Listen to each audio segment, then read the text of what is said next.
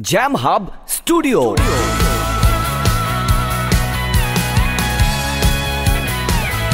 স্বপ্ন যেখানে সত্যি হয়। জ্যাম হাব স্টুডিও নিবেদিত। শনিবারে গপ্প।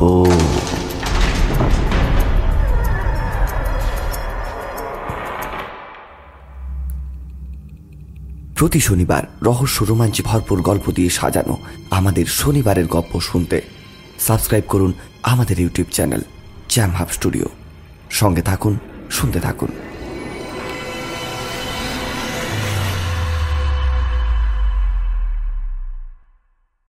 জ্যাম হাব স্টুডিও নিবেদিত শনিবারের গপ্প এই সেগমেন্টে। আজ আপনাদের শোনাব আশিস চক্রবর্তীর লেখা দোলনা। জ্যাম হাব স্টুডিওর শনিবারের গল্পের সমস্ত শ্রোতা বন্ধুদের জন্য জানিয়ে রাখি, এবারের গল্পে স্বয়ং লেখক নিজেই অভিনয় করছেন। তাই শুনতে থাকুন আজকের গপ্প। নির্দেশনা ও সূত্রধরের ভূমিকায় আমি ইন্দ্র। চরিত্রবিন্যাসে আরফান আলী খান।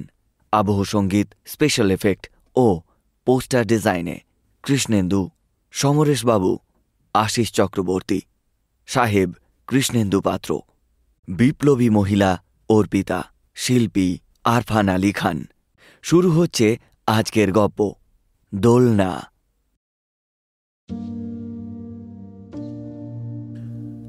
পুরনো জিনিস কেনাবেচার ওয়েবসাইটে রীতিমতো প্রায় প্রতিদিনই সন্ধেবেলায় চোখ বোলানোটা আমার দীর্ঘদিনের অভ্যাস। ঘরে বেশ অনেক জিনিস ইতিমধ্যে এসেও গেছে ওই ওখান থেকেই। কোনো কিছু পছন্দ হলে এক মুহূর্ত সময় নষ্ট না করে ওদের প্রক্রিয়া অনুযায়ী বিজ্ঞাপনদাতার সঙ্গে যোগাযোগ করে কিনে ফেলি। পুরনো জিনিস ঘরে তোলার এক উপরি ফায়দা আছে। বস্তুটির সঙ্গে জড়িত স্মৃতি, ঘটনা সব কেমন যেন বাড়িতে এসে পৌঁছয়। আর সেটা আবিষ্কার করতে পারলে আলাদা একটা ভালো লাগা এসে জোটে। সে কারণে পুরনো কিছু কিনলে আমি সর্বদা সেই বস্তুটির খানিকটা ইতিহাস জানতে চাই, ওই বিক্রয়কর্তার কাছ থেকে। এসবের মধ্যে আমার সবচেয়ে প্রিয় হল গত বছর কেনা বীর দেশনায়ক সুভাষ বোসের পাথরের মূর্তিটি। মূর্তিটি নির্মাণ করেছেন একজন স্বাধীনতা সংগ্রামীর সন্তান। বিখ্যাত দক্ষিণী ভাস্কর্য শিল্পী শ্রীযুক্ত রামানুজ গোপালাচারী। এক নজরেই সেটি দেখলে মোহিত হয়ে যেতে হয়। বর্তমানে সেই অতুলনীয় মূর্তিটি আমার শোবার ঘরের টেবিলে আশ্রয় নিয়ে আমার ঘরকে শোভাবর্ধন করে চলেছে। শনিবার দিন সন্ধেবেলায় এরকমই একটা বিজ্ঞাপন দেখে আমার চোখটা আটকে গেল। বিজ্ঞাপনটা ছিল একটি দোলনার। অপূর্ব কারুকার্যে সুসজ্জিত বৃহৎ আকারের দোলনাটি। বিক্রেতা যে কটি ছবি ওয়েবসাইটে আপলোড করেছেন, প্রত্যেকটির মধ্যে এক অদ্ভুত আকর্ষণ রয়েছে। সৌন্দর্যে চোখ ধাঁধিয়ে যাবার জোগাড়।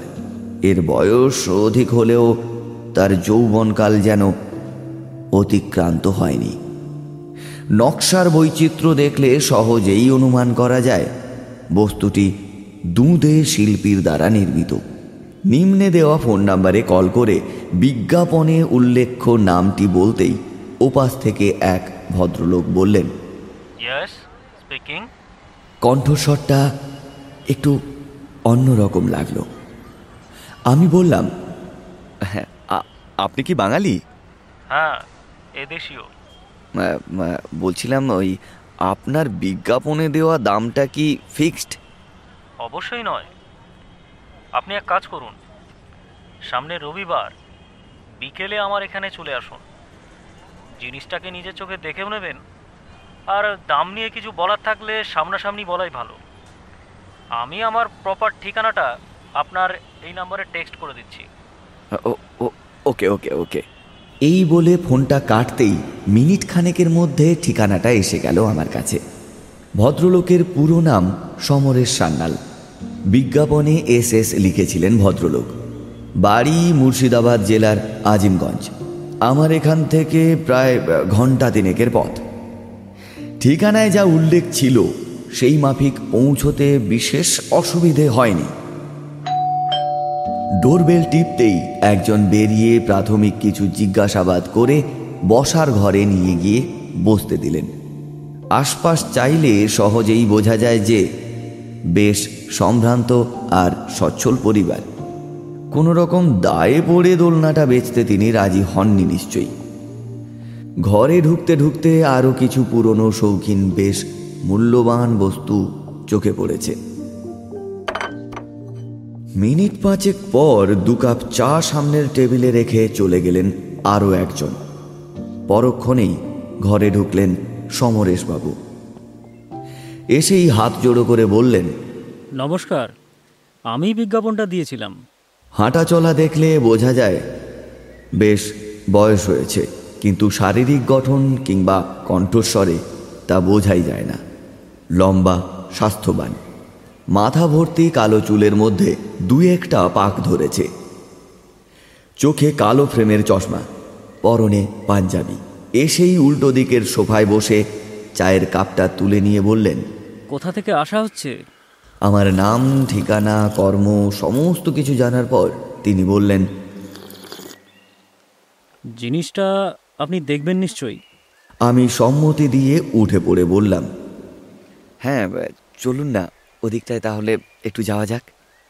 তারপর কয়েকটা ঘর টপকে ডাইনিংয়ের পাশ থেকে সিঁড়ির পাকদণ্ডি পেরিয়ে এক্কেবারে উঠে পড়লাম তেতলার ছাদে।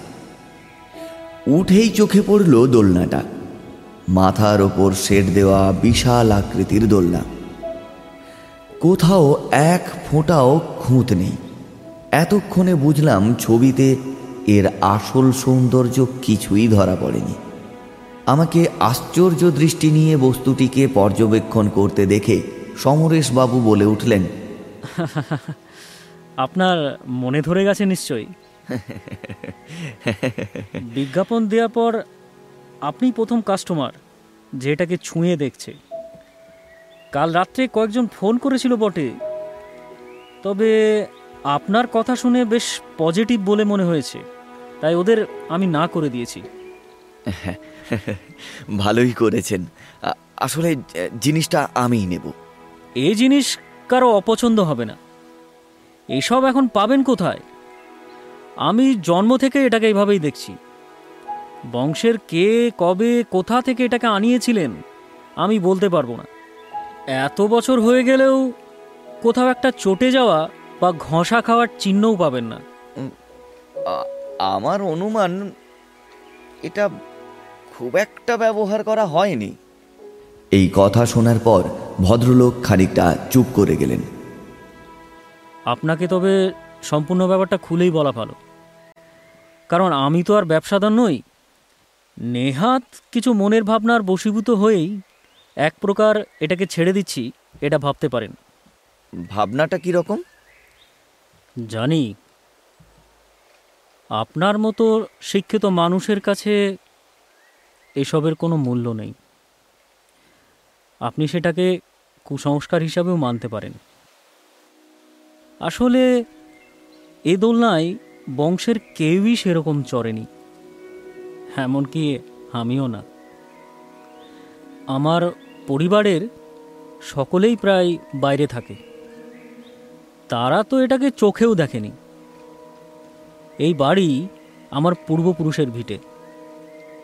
বাবার মুখে শুনেছিলাম এই দোলনায় আমার ঠাকুরদা একবার মাত্র চড়ে রাত্রে খোলা আকাশের দিকে চেয়ে তারা খসা দেখেছিলেন। সে রাত্রে তিনি আর নিচে নামেননি। সকালবেলা বাড়ির লোক তাকে উন্মাদ অবস্থায় আবিষ্কার করেন। ওনার এই অবস্থার পর এই দোলনা এক প্রকার পরিত্যক্ত অবস্থাতেই ছিল বেশ কিছুকাল। এরপর আমি যখন পড়াশোনার জন্য দেশের বাইরে যাই, হঠাৎ একদিন সেখান থেকে শুনি, আমার মাকে আর পাওয়া যাচ্ছে না। তড়ি ঘড়ি সেখান থেকে ফিরে এসে শুনি, শেষবার মাকে এই দোলনাতেই দুলতে দেখা গিয়েছিল। তারপর কত থানা পুলিশ, কিছুতেই কোনো হদিশ পাওয়া গেল না আজ অবধি। এখন আমরা তাকে মৃত বলেই ধরে নিয়েছি। এরপরেও আমি এটাকে অপয়া বা অলৌকিক বস্তু বলে মনে করিনি। কিন্তু আমার সমস্ত শিক্ষা বিশ্বাসকে আঘাত হানল মাস দুয়েক আগের ঘটনাটা। দম নেবার জন্য সমরেশবাবু খানিকটা থামলেন। আমি জিজ্ঞাসা করলাম কি সেই ঘটনা?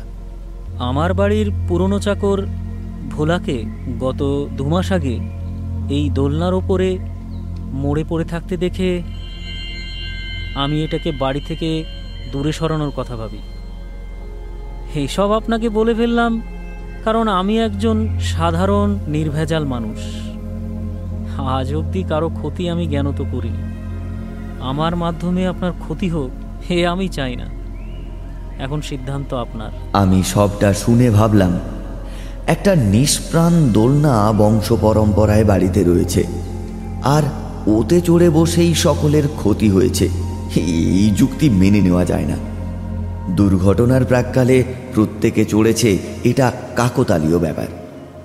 কিংবা এও হতে পারে, ওনার নিকট কোনো মানুষ এই লোভনীয় বস্তুটিকে হাতানোর উদ্দেশ্যে এরকম ঘটনা সমরেশবাবুর মাথায় ঢুকিয়ে থাকতে পারেন।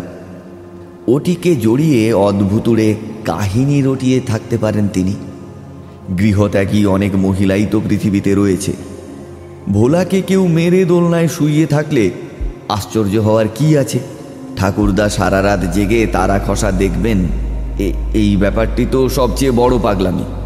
না, এই তিনটি ঘটনার সঙ্গে কোনোভাবেই দোলনার যোগাযোগ আছে বলে আমার মনে হয় না। সুতরাং এটি আমি কিনছি, এটা ফাইনাল। এত সব ভেবে সমরেশ বাবুকে বললাম বলছিলাম দামটা কত দেব বলুন? সমরেশ বাবু কপালের ঘাম রুমাল দিয়ে মুছে বললেন কিছুটা কমিয়ে চাই চয় দেন। বিক্রির ব্যাপারে আপনাকে খোলসা করে আগেই তো সব বলে ফেলেছি। এর পরে আর দরদামে আটকাবে না। বস্তুটির প্রাচীনত্ব শিল্প পরিচয় অনুযায়ী যে রেটে সেটিকে আয়ত্ত করে ফেললাম তা কল্পনাতীত।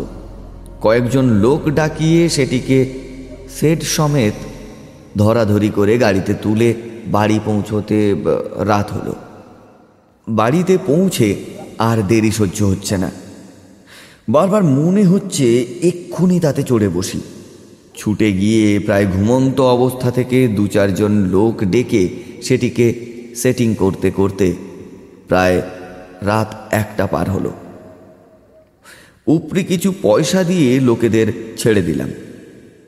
আমার ঘরের ডাইনিং পেরিয়ে যে বৃহৎ আকৃতির বারান্দা রয়েছে, ওখানে ওটিকে জায়গা করে দিলাম। বারান্দা থেকে সামনে তাকালে পূর্বে গাছপালা ঘেরা জলাশয় দেখা যায়। ইচ্ছে দোলনায় বসে রোজ ভোরবেলা সূর্যোদয় দেখব। সারাদিনের ক্লান্তিতে খাওয়া দাওয়া সেরে ঘুমটা সহজেই এসে গেল।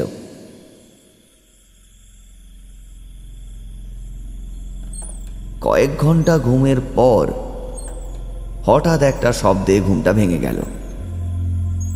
ইন্দ্রিয় সজাগ হতেই শুনলাম, দোলনা শব্দ ছেড়ে দুলছে। খানিকক্ষণ বিছানাতেই পড়ে শব্দটা শুনতে লাগলাম। হুম, ঠিক তাই, দোলনাটা তো দুলছে। শব্দটা ডাইনিং ছাড়িয়ে ঘরের জানালা, দরজার ফাঁক ফোঁকর দিয়ে কানে এসে পৌঁছচ্ছে। উঠে গিয়ে বাইরের দিকে জানালা খুলে দেখি, না, সেরকম তো ঝোড়ো হাওয়া নেই যে তার বেগে ধাক্কা খেয়ে দোলনাটা দুলবে। তবে চোর ঢুকলো নাকি? ওরম একটা মহামূল্যবান বস্তু পাতলা গ্রিল দেওয়া বারান্দায় বসানোটা মূর্খামি করেছি। এই ভেবে ধীর পায়ে এগিয়ে গেলাম বারান্দার দিকে। বারান্দায় প্রবেশের দরজার কাছে দাঁড়াতেই দোলনা দোলার শব্দের সঙ্গে আরও কিছু শব্দ কানে ভেসে এলো। দু রকমের শব্দ। এক, কেউ যেন বেশ জোর দিয়েই বারান্দার মেঝেতে পায়ের ধাক্কা মেরে দোলনাটাকে দোলাচ্ছে। আর দুই, তার সঙ্গে নারী পুরুষ মিশ্রিত হাসির কণ্ঠস্বর। আশ্চর্য। এত রাতে কারা ঢুকলো ঘরে? বাইরে চাঁদ ডোবার সময় হয়ে এসেছে। তবে আলোটা জোরালো। দরজায় আতস কাঁচ বসানো ছিদ্র দিয়ে বারান্দার দিকে তাকিয়ে দেখি। একজন বেশ শক্ত সমর্থ জোয়ান লোক দোলনার পেছনে দাঁড়িয়ে সমানে সেটিকে ঠেলছে।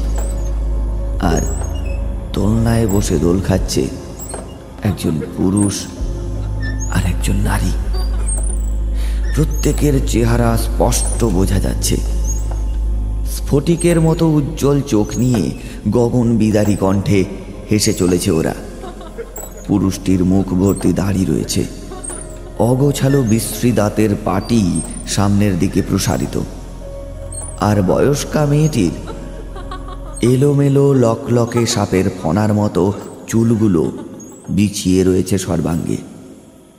দোলনার দুলুনিতে অন্ধকার ছেড়ে সমানে উঠছে এরা কারা?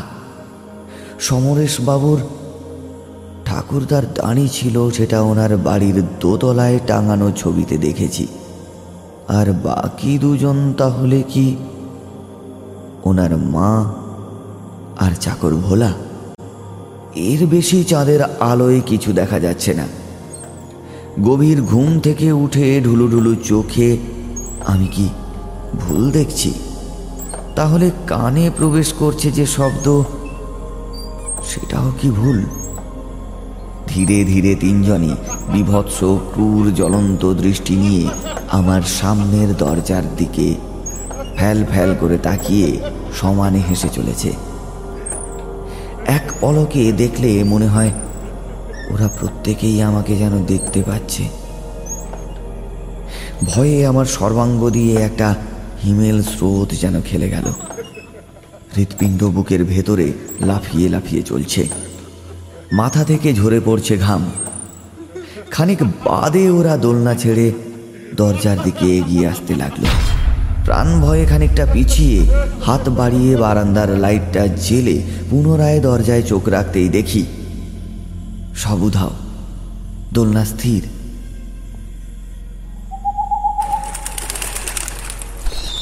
এক মুহূর্তে কয়েকটা নেশাচর, বিকট শব্দে চিৎকার করে উঠল। আশেপাশে ঝোপঝাড় থেকে সশব্দে সরে পড়ল যেন হিংস্র শিকারীরা। চোখের দৃষ্টি সূক্ষ্ম করেও ওদের দেখতে পাইনি। তাহলে এতক্ষণ আমি কি ভুল দেখছিলাম? সবটাই কি হ্যালুসিনেশন হতেও পারে। সমরেশ বাবু তার পরিবার আর দোলনার সঙ্গে জড়িয়ে থাকা যে সমস্ত কথা বলেছিলেন, সেই সব না বিশ্বাস করলেও মাথায় খেলা করছিল অনেকক্ষণ। তাছাড়া জার্নি আর ঘুমের ঘাটতিতে মাথা গরম হয়ে গিয়ে এরকম একটা ঘটনা ঘটে যাওয়া অস্বাভাবিক কিছু নয়। পরদিন সকালবেলা এরকম একটা দুষ্প্রাপ্য শৈল্পিক বহুমূল্যবান জিনিস বারান্দায় রাখা নিরাপদ হবে না ভেবে লোকজন পুনরায় ডাকিয়ে নিলাম। তারপর সেটাকে ডাইনিংয়ের এক কোনায় গিয়ে তুললাম। সুবৃহৎ ডাইনিং হলের এতে শোভাটা অনেকটাই বাড়ল। তারপর সারাদিন অফিসে কাটিয়ে সন্ধে বাড়িতে ফিরে সদর দরজার কাছে এসে লকটা খুলতে যাব। এমন সময় ঘরের ভেতর থেকে সেই দোলনা দোলার শব্দটা আবার শুনতে পেলাম। দরজায় কান পাতলে স্পষ্ট বোঝা যাচ্ছে শব্দটা। কেউ সেটার ওপর বসে দুলতে দুলতে সুখ উপভোগ করছে। হাতের চাবিটা খুব সাবধানে আবার পকেটে চালনা করে দিলাম। আস্তে আস্তে সদর দরজার থেকে সরে বাড়ির এক পাশে এসে ঘরের জানালা খুলে উঁকি দিয়ে দেখি হ্যাঁ ঠিকই দোলনাটা দুলেই চলেছে। নিভন্ত সূর্যের আলোয় মুখ বোঝা যায় না তবে দোলনার সর্বাঙ্গ জুড়ে এক মেয়ে শুয়ে রয়েছে। এটা স্পষ্ট বোঝা যাচ্ছে। উন্মুক্ত চুলের গোছা মেঝেতে দুলে দুলে স্পর্শ করে চলেছে। শাড়ির আঁচল হাওয়ায় দোলনার গতির বিপরীতে উড়ে চলেছে। দৃশ্যটা যতটা সম্ভব দেখে থ হয়ে দাঁড়িয়ে রইলাম। কে এই আগন্তুক নারী? বন্ধ দরজা ডিঙিয়ে ঢুকলই বা কীভাবে? এক রাস প্রশ্ন আর দুশ্চিন্তা নিয়ে ছুটে এসে সদর দরজা খুলে ডাইনিংয়ে পৌঁছে দেখি, সব উধাও। দোলনা স্থির। কোথায় গেল সে? এ ঘর সে ঘর, ছাদের সিঁড়ি অবধি গিয়েও তার দেখা নেই। শূন্য ঘর আমার দিকে যেন অবাক দৃষ্টি নিয়ে চেয়ে রয়েছে। পোশাক আশাক ছেড়ে বাথরুমে ঢুকে যখন সারা দিনের ক্লান্তি দূষণ ধুয়ে ফেলার জন্য মুখে জলের ঝাপটা দিচ্ছি, তখন আবার সেই শব্দ। দোলনাটা দুলছে, তবে এবার খুব আস্তে। তাড়াহুড়ো করে দরজা খুলে দেখি, দুলছে বটে, তবে তাতে কেউ চড়ে নেই। সামনের জানালাটা এর আগে যে আমি খুলে ডাইনিংয়ে চেয়েছিলাম, সেখান থেকেই বোধ হয় একটা বাতাসের স্রোত ঢুকে দোলনাটাকে একবার নাড়িয়ে দিয়ে গেছে। নিজের কৌতূহল ধরা পড়ায় একগাল হেসে ফ্রেশ হয়ে নিলাম।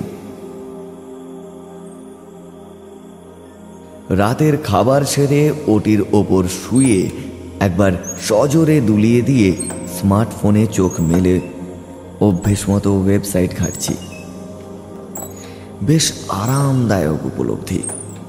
শরীরের নার্ভগুলো যেন আলতো আলতো করে ছুঁয়ে দিচ্ছে কেউ। সূক্ষ্ম একটা ঘন বাতাস যেন মাথার চুলের ফাঁকে বিলি কাটছে। ধীরে ধীরে স্বল্প স্পন্দনের একটা স্পার্ক যেন রোমাঞ্চ ধরাচ্ছে সর্বাঙ্গে। দোল খেতে খেতে কখন ঘুমিয়ে পড়েছিলাম জানি না। আচমকা অনুভব করলাম, আমার বুকের ওপর নুয়ে পড়া দুটো পায়ের আঙুল স্পর্শ করছে। বরফের মতো শীতল। দোদুল্যমান আঙুলগুলো আমার সারা বুকময় ঘোরাফেরা করছে। সেই পা বরাবর দৃষ্টি উঠিয়ে দেখি, দোলনার ওপরের কাঠামো থেকে একটি নারীর শরীর ফাঁস লাগিয়ে ঝুলছে। কোমর অব্দি বিস্তারিত চুল সর্বাঙ্গে বিছিয়ে রয়েছে। বিস্ফারিত কোটর থেকে ঠিকরে বেরিয়ে আসা রক্তবর্ণের দুটো চোখ একেবারে স্থির। ফ্যাকাশে জীব থুতনি পর্যন্ত ঝুলে আছে অনেকটা।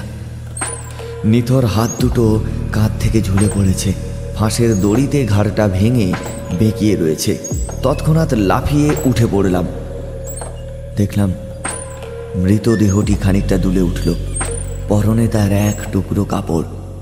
কাপড়টি বিশেষ কায়দায় হাঁটু থেকে বুকের ওপর পর্যন্ত ঢাকা দেওয়া। শরীরে অলঙ্কারের কোনো চিহ্ন নেই। ভয়টা এবার আস্তে আস্তে ছেয়ে পড়ছে আমার সর্বাঙ্গে।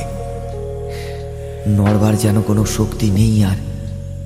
হৃৎপিণ্ডের গতি বেড়ে যাওয়ায় কপালে বিন্দু বিন্দু ঘাম এক মুহূর্তে জড়ো হয়ে পড়ল। অথচ শরীরে শীত শীত ভাব করছে। জানালার ফাঁক থেকে হালকা হালকা বাতাস এলে সেই ঝুলন্ত দেহটা মৃদু মৃদু দুলে উঠছে। এদিকে অল্প একটু শ্বাস নেওয়ার জন্য মুখ প্রসারিত করে বাতাসটা টানতে হচ্ছে আমাকে। কোনো কিছু করে বসবার আগেই শুনলাম কারা যেন মোটা ভারী জুতোর শব্দ করে এগিয়ে আসছে আমার ঘরের দিকেই। কিন্তু কিন্তু দরজা ভেদ করে কীভাবে প্রবেশ করল এরা? আর কখনই বা ঢুকে পড়ল? আমার সামান্য ঘুমের অবসরে কি? হাজারো দুশ্চিন্তায় আতঙ্কে আমার মাথার শিরা একেবারে ছিঁড়ে যাওয়ার জোগাড়। শব্দের গতি আরও কাছে এলে চরম বিপদের আশঙ্কায় সরে পড়লাম দরজার আড়ালে। সেখান থেকে উঁকি দিয়ে দেখি এক সাহেব। এক সাহেব চুরুট মুখে দিয়ে প্রবেশ করছে। আর তার সঙ্গে আরও একজন লোক। তবে পোশাক আশাক হাল ফ্যাশনের নয়। সাহেবের পরনে পুরনো আমলের লাল কোট মাথায় সিপাহীদের টুপি। সঙ্গে আসা লোকটার গায়ে খদ্দরের ফতুয়া। কোমরে জড়ানো খাটো করে পরা এক ফালি কাপড়ের টুকরো। দু কাঁধের থেকে ঝোলানো একটা সুবৃহৎ কাপড়ের ঝোলা। এরপর সাহেব লোকটি মেয়েটির ঝুলন্ত মৃতদেহখানি দেখিয়ে ইংরেজি টানে বাংলায় বললেন দেখো তো ইহা হইতে তুমি কি বানাইতে পারিবে? লোকটা লাশের কাছে গিয়ে গা টিপে পরীক্ষা করে ফিরে এসে হাসি মুখ করে বললেন সাহেব এর হাড়টা বেশ পুরু আছে। অনেক কিছু বানানো যাইতে পারে। তবে একখান ভালো দোলনা বানানো যাইতে পারে। সাহেব চুরুটে টান দিয়ে ধোঁয়া ছেড়ে বলল আমার আজকেই চাই। আমার ওয়াইফ মেরির বার্থডে আজ। তাই এই গিফট দিতে চাই। লোকটা সাহেবের আদেশ পেয়ে তার ঝোলা থেকে অনেকগুলো কাঁচের শিশি মেঝেতে বিছিয়ে একটা বড় পাত্রে এক এক করে মেশাতে থাকল। সেই দ্রবণ থেকে উঠে আসা উৎকট ঝাঁঝালো গন্ধ আর ধোঁয়া সারা ঘর ময় ছড়িয়ে পড়ল এক মুহূর্তে।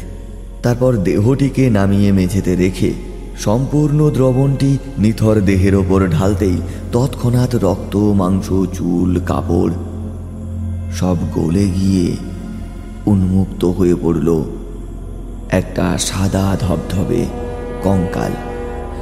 নিমেষেই যেন সমস্ত মাংসপিণ্ড কর্পূরের মতো হাওয়ায় অদৃশ্য হয়ে গেল। দরজার আড়াল থেকে শ্বাসরুদ্ধ অবস্থায় সেই ভয়ঙ্কর দৃশ্য দেখে পাথর বনে গেলাম। এরপর লোকটা ঝুলি থেকে এক এক করে ক্ষুদ্র বৃহৎ সরঞ্জাম বের করে খুট খুট শব্দ করে কর্মে লিপ্ত হলো। প্রথমে সমস্ত জোর থেকে হাড়গুলোকে খুলে ফেলে মেঝেতে জড়ো করল। সাহেব তখন সোফায় গা এলিয়ে চুরুটের টানে নিমগ্ন। লোকটা মেয়েটির সমস্ত হাড় খুলে নিয়ে নিপুণ শিল্পীদের মতো যেন কি একটা তৈরি করছে। সময় যত অতিবাহিত হচ্ছে, আস্তে আস্তে রূপ পাচ্ছে সেই সফেদ বস্তুটির ভাস্কর্য। সূক্ষ্মভাবে একের পর এক টুকরো হাড় জোড়া দিয়ে ক্রমে ক্রমে আকার পাচ্ছে, বৃহৎ একটা কিছু। বুকের পাঁজরখানা মেঝেতে পেতে তার ওপর দুই পাশে উরু ও পায়ের হাড় দিয়ে এমনভাবে সেজে উঠেছে যেন এক পলকে দেখলে মনে হবে হাতির দাঁতের কারুকার্য। হাত পায়ের হাড়, হাত পায়ের আঙুল, কোনো কিছুই শিল্পকর্ম থেকে বাদ পড়ছে না। খুটখাট শব্দ আর নিপুণ কলা নৈপুণ্যে শিল্পকর্ম শেষ হলে বস্তুটির পূর্ণাঙ্গ রূপ দেখে আমার বুকের ভেতরটা ধড়াস করে উঠে যেন একটা পাথর চাপা পড়ল। চোখের শিরা বুঝি ফেটে যাওয়ার জোগাড় এই দৃশ্য দেখে। মেরুদণ্ড বেয়ে একটা কাঁপুনি যেন মুহুর্মুহু ওঠানামা করছে। এ কি দেখছি আমি? এও কি সম্ভব? মাথার ভেতর চিন্তার শেষ না হতেই কানের পাশটায় শুনলাম সব সম্ভব। তুমি এখন তোমার কৌতূহল সাহস আর অসমাপ্ত কর্তব্যের বশীভূত হয়ে সময়ের দ্বার খুলে ফেলেছ। ভেসে আসা কথার দিকে মুখ ফিরিয়ে দেখি সেই মৃত ঝুলন্ত মেয়েটি দাঁড়িয়ে রয়েছে। আমার একেবারে পাশেই। গলায় জমা চাপ চাপ রক্তের দাগ। এ মুখ আমি আগেও কোথাও দেখেছি যেন। জীবিত অবস্থায়। আমি আতকে উঠে দেওয়ালে ভয়ে সেটে গেলাম। মেয়েটি চুপ থাকার ইশারা দিয়ে হাতের নির্দেশ দিয়ে বলল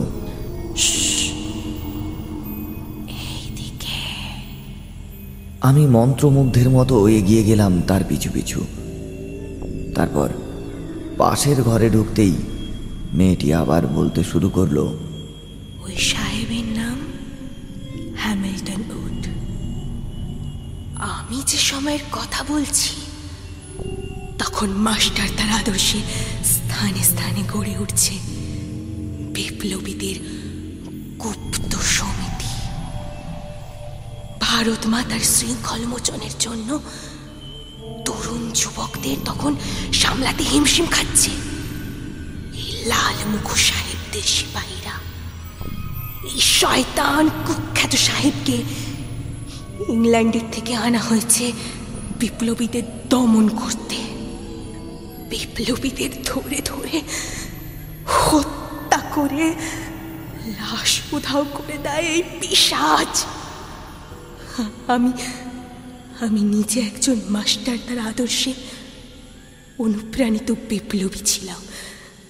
দলের নির্দেশে আমি আমি হ্যামিল্টন সাহেবকে মারতে গিয়েছিলাম। হ্যাঁ হ্যাঁ মারতে হ্যাঁ, কাজের মেয়ের ছদ্মবেশে ওর বাংলোতে উদ্দেশ্য ছিল খাবারে খাবারে বিষ মিশিয়ে শেষ করব এই নিষ্ঠুর সাহেবকে। কিন্তু সাহেব কর্মের জন্য সদা সর্বদা সতর্ক থাকতো। তাই নিজের পোষা কুকুরকে খাবার খাইয়ে সে খাবার খেত প্রতিদিন। এটা এটা আমাদের কারও জানা ছিল না। শেষটায় শেষটায় আমি ধরা পড়ে যাই। তারপর আমাকে আঘাত করে গলায় দড়ি দেয় সাহেব আমার মৃত্যু হয়। মৃত্যুর পর আমি হিংস্র সাহেবের নৃশংসতার আসল ব্যাপার জানতে পারি। কেন বিপ্লবী বীর সন্তানদের লাশ পাওয়া যায় না? সে সময় বাংলায় পশুর হাড় দ্বারা নির্মিত শিল্পের রমরমা বাজার ছিল। সে সমস্ত শিল্পকর্ম বিদেশে রপ্তানি করা হতো। সাহেবের সঙ্গে ওই ওই যে রয়েছে, ওই ওই বেইমান শিল্পী সেই রকমই এদেশের অনেক ভাস্কর্য শিল্পী অর্থের লোভে বিপ্লবীদের হাড় দিয়ে সাহেবের জন্য তৈরি করে এক একটা ভাস্কর্য। আর সেগুলি সেগুলি শিল্পের নামে চালান হয়ে যায় ইংল্যান্ড। ওতে এমনভাবে পালিশ করা হয়, যা দেখে মনে হয় হাতির দাঁতের ভাস্কর্য। আগে পশুর হাড় দিয়ে ও ও এই জাতীয় শিল্পকলাও তৈরি করত। ওর তাতে বসার না জমলে এই নিষ্ঠুর সাহেবের ষড়যন্ত্রে সামিল হয়ে বিপ্লবীদের হাড়কে শিল্পকর্মের কাজে লাগায়। এই দুজনে এই দুজনে তৈরি করেছে। দেশের বীর বিপ্লবীদের মৃত্যুর কারখানা। দেশের দেশের আসল শত্রু এই দুজনেই। দেশের ঠিক এইভাবে ইংরেজ শাসকদের পদলেহ না করলে কবে এ দেশ স্বাধীন হতো?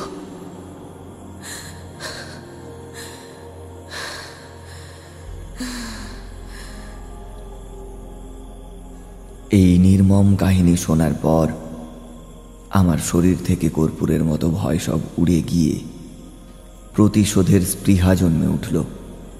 চোখ মুখ সর্বাঙ্গ দিয়ে যেন আগুন ঝরে পড়ছে আমার। এক মুহূর্তে সেই সাহেবের আর তার ওই সাকরেদের বুকে বুলেট গুঁজে দিতে পারলে যেন ভেতরের আগুনটা আমার শান্ত হয়। এরকমই ভাবছি মেয়েটি আবার আমায় বলে উঠল, ঠিক তাই। এখনই উত্তম সময়। এগিয়ে যাও। আমিও ওই ওই সাহেবকে খতম করতেই চেয়েছিলাম। পারিনি। আমি আমি পারিনি।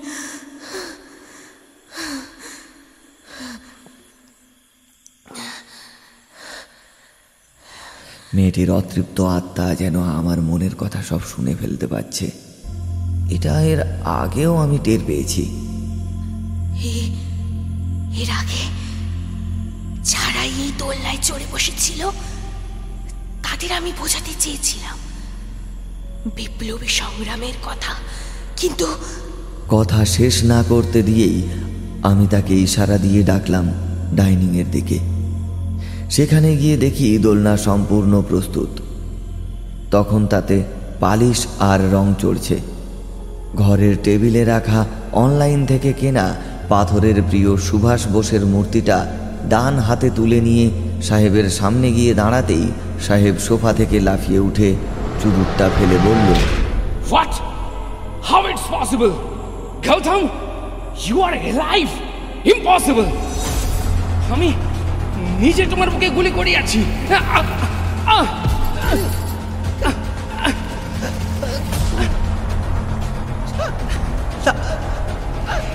সঙ্গে সঙ্গে কর্মরত লোকটি তীব্র আর্তনাদ করে বুকের বাম দিকে হাতটা রেখে মেঝেতে উল্টে পড়ল সাহেবের চোখে চোখ রাখতেই মনে হলো এর সম্মুখীন, এর আগেও হয়েছি। এক মুহূর্ত দেরি না করে বহুদিনের সঞ্চিত ক্রোধ জ্বালামুখীর মতো উগলে পাথরের মূর্তিটা দিয়ে সাহেবের মাথার ওপর বারবার আঘাত করে রক্ত বন্যা বইয়ে দিলাম। পরক্ষণেই সাহেবের নিথর দেহটা সশব্দে আছড়ে পড়ল মেঝের ওপর আমার রাগ যেন তবুও থামেনি। হাতের কাছে একটা বন্দুক পেলে যেন বুকটা ঝাঁচড়া করে দিতে পারলে আমার শান্তি আসে। যেন কবে থেকেই জমে থাকা এক রাস ক্রোধ কিছুতেই ফুরিয়ে যেতে চায় না। কয়েক মিনিট পর মৃতদেহের দিকে তাকালাম। চেহারাটা আবারও ভীষণ চেনা মনে হতে লাগল। তবে ঘৃণা ঘৃণা আর ঘৃণা, তীব্র একটা ঘৃণা আমার পিছু কিছুতেই ছাড়ছে না। এরপর মেয়েটির আত্মাকে জিজ্ঞাসা করলাম আচ্ছা সাহেব আমাকে দেখে গৌতম ভাবলো কেন? আরে আর এই গৌতমটা কে? আমাদের আমাদের বিপ্লবী সমিতির একজন একজন কর্মী যে সাহেবকে হত্যা করতে গিয়ে ব্যর্থ হয়। সাহেব তাকে হত্যা করে লাশ গায়েব করে দিয়েছিল। তারপর খানিকটা চুপ থেকে মেয়েটি আবার বলল গৌতম আর তোমার চেহারা আমি অবাক হয়ে মেয়েটির দিকে চেয়ে রইলাম। তারপর দেখলাম সে বাতাসে মিলিয়ে যাচ্ছে। আমার দু চোখ আপনা হতেই বুঝে গেল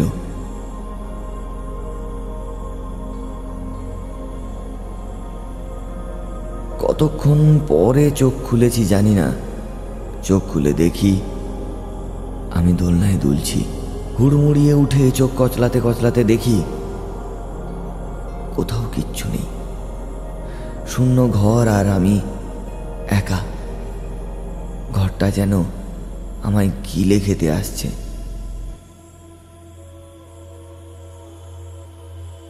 তাহলে এতক্ষণ কি স্বপ্ন দেখছিলাম?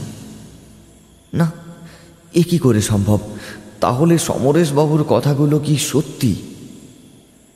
এই দোলনা কি অপয়া, অভিশপ্ত, অলৌকিক?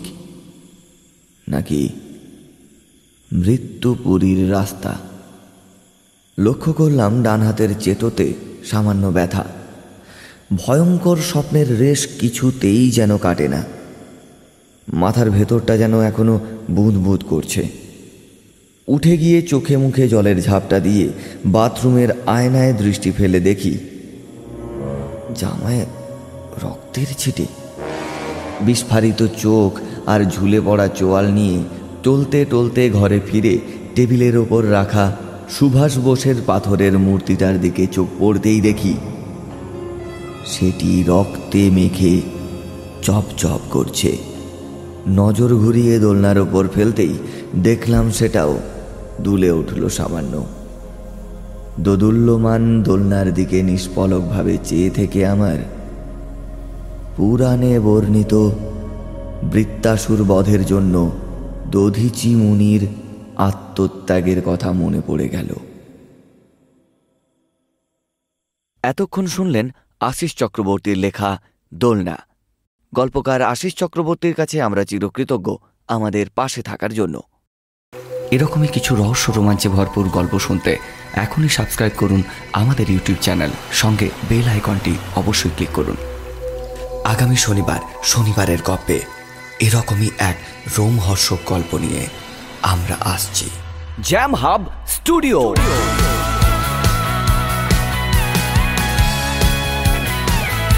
স্বপ্ন যেখানে সত্যি হয়।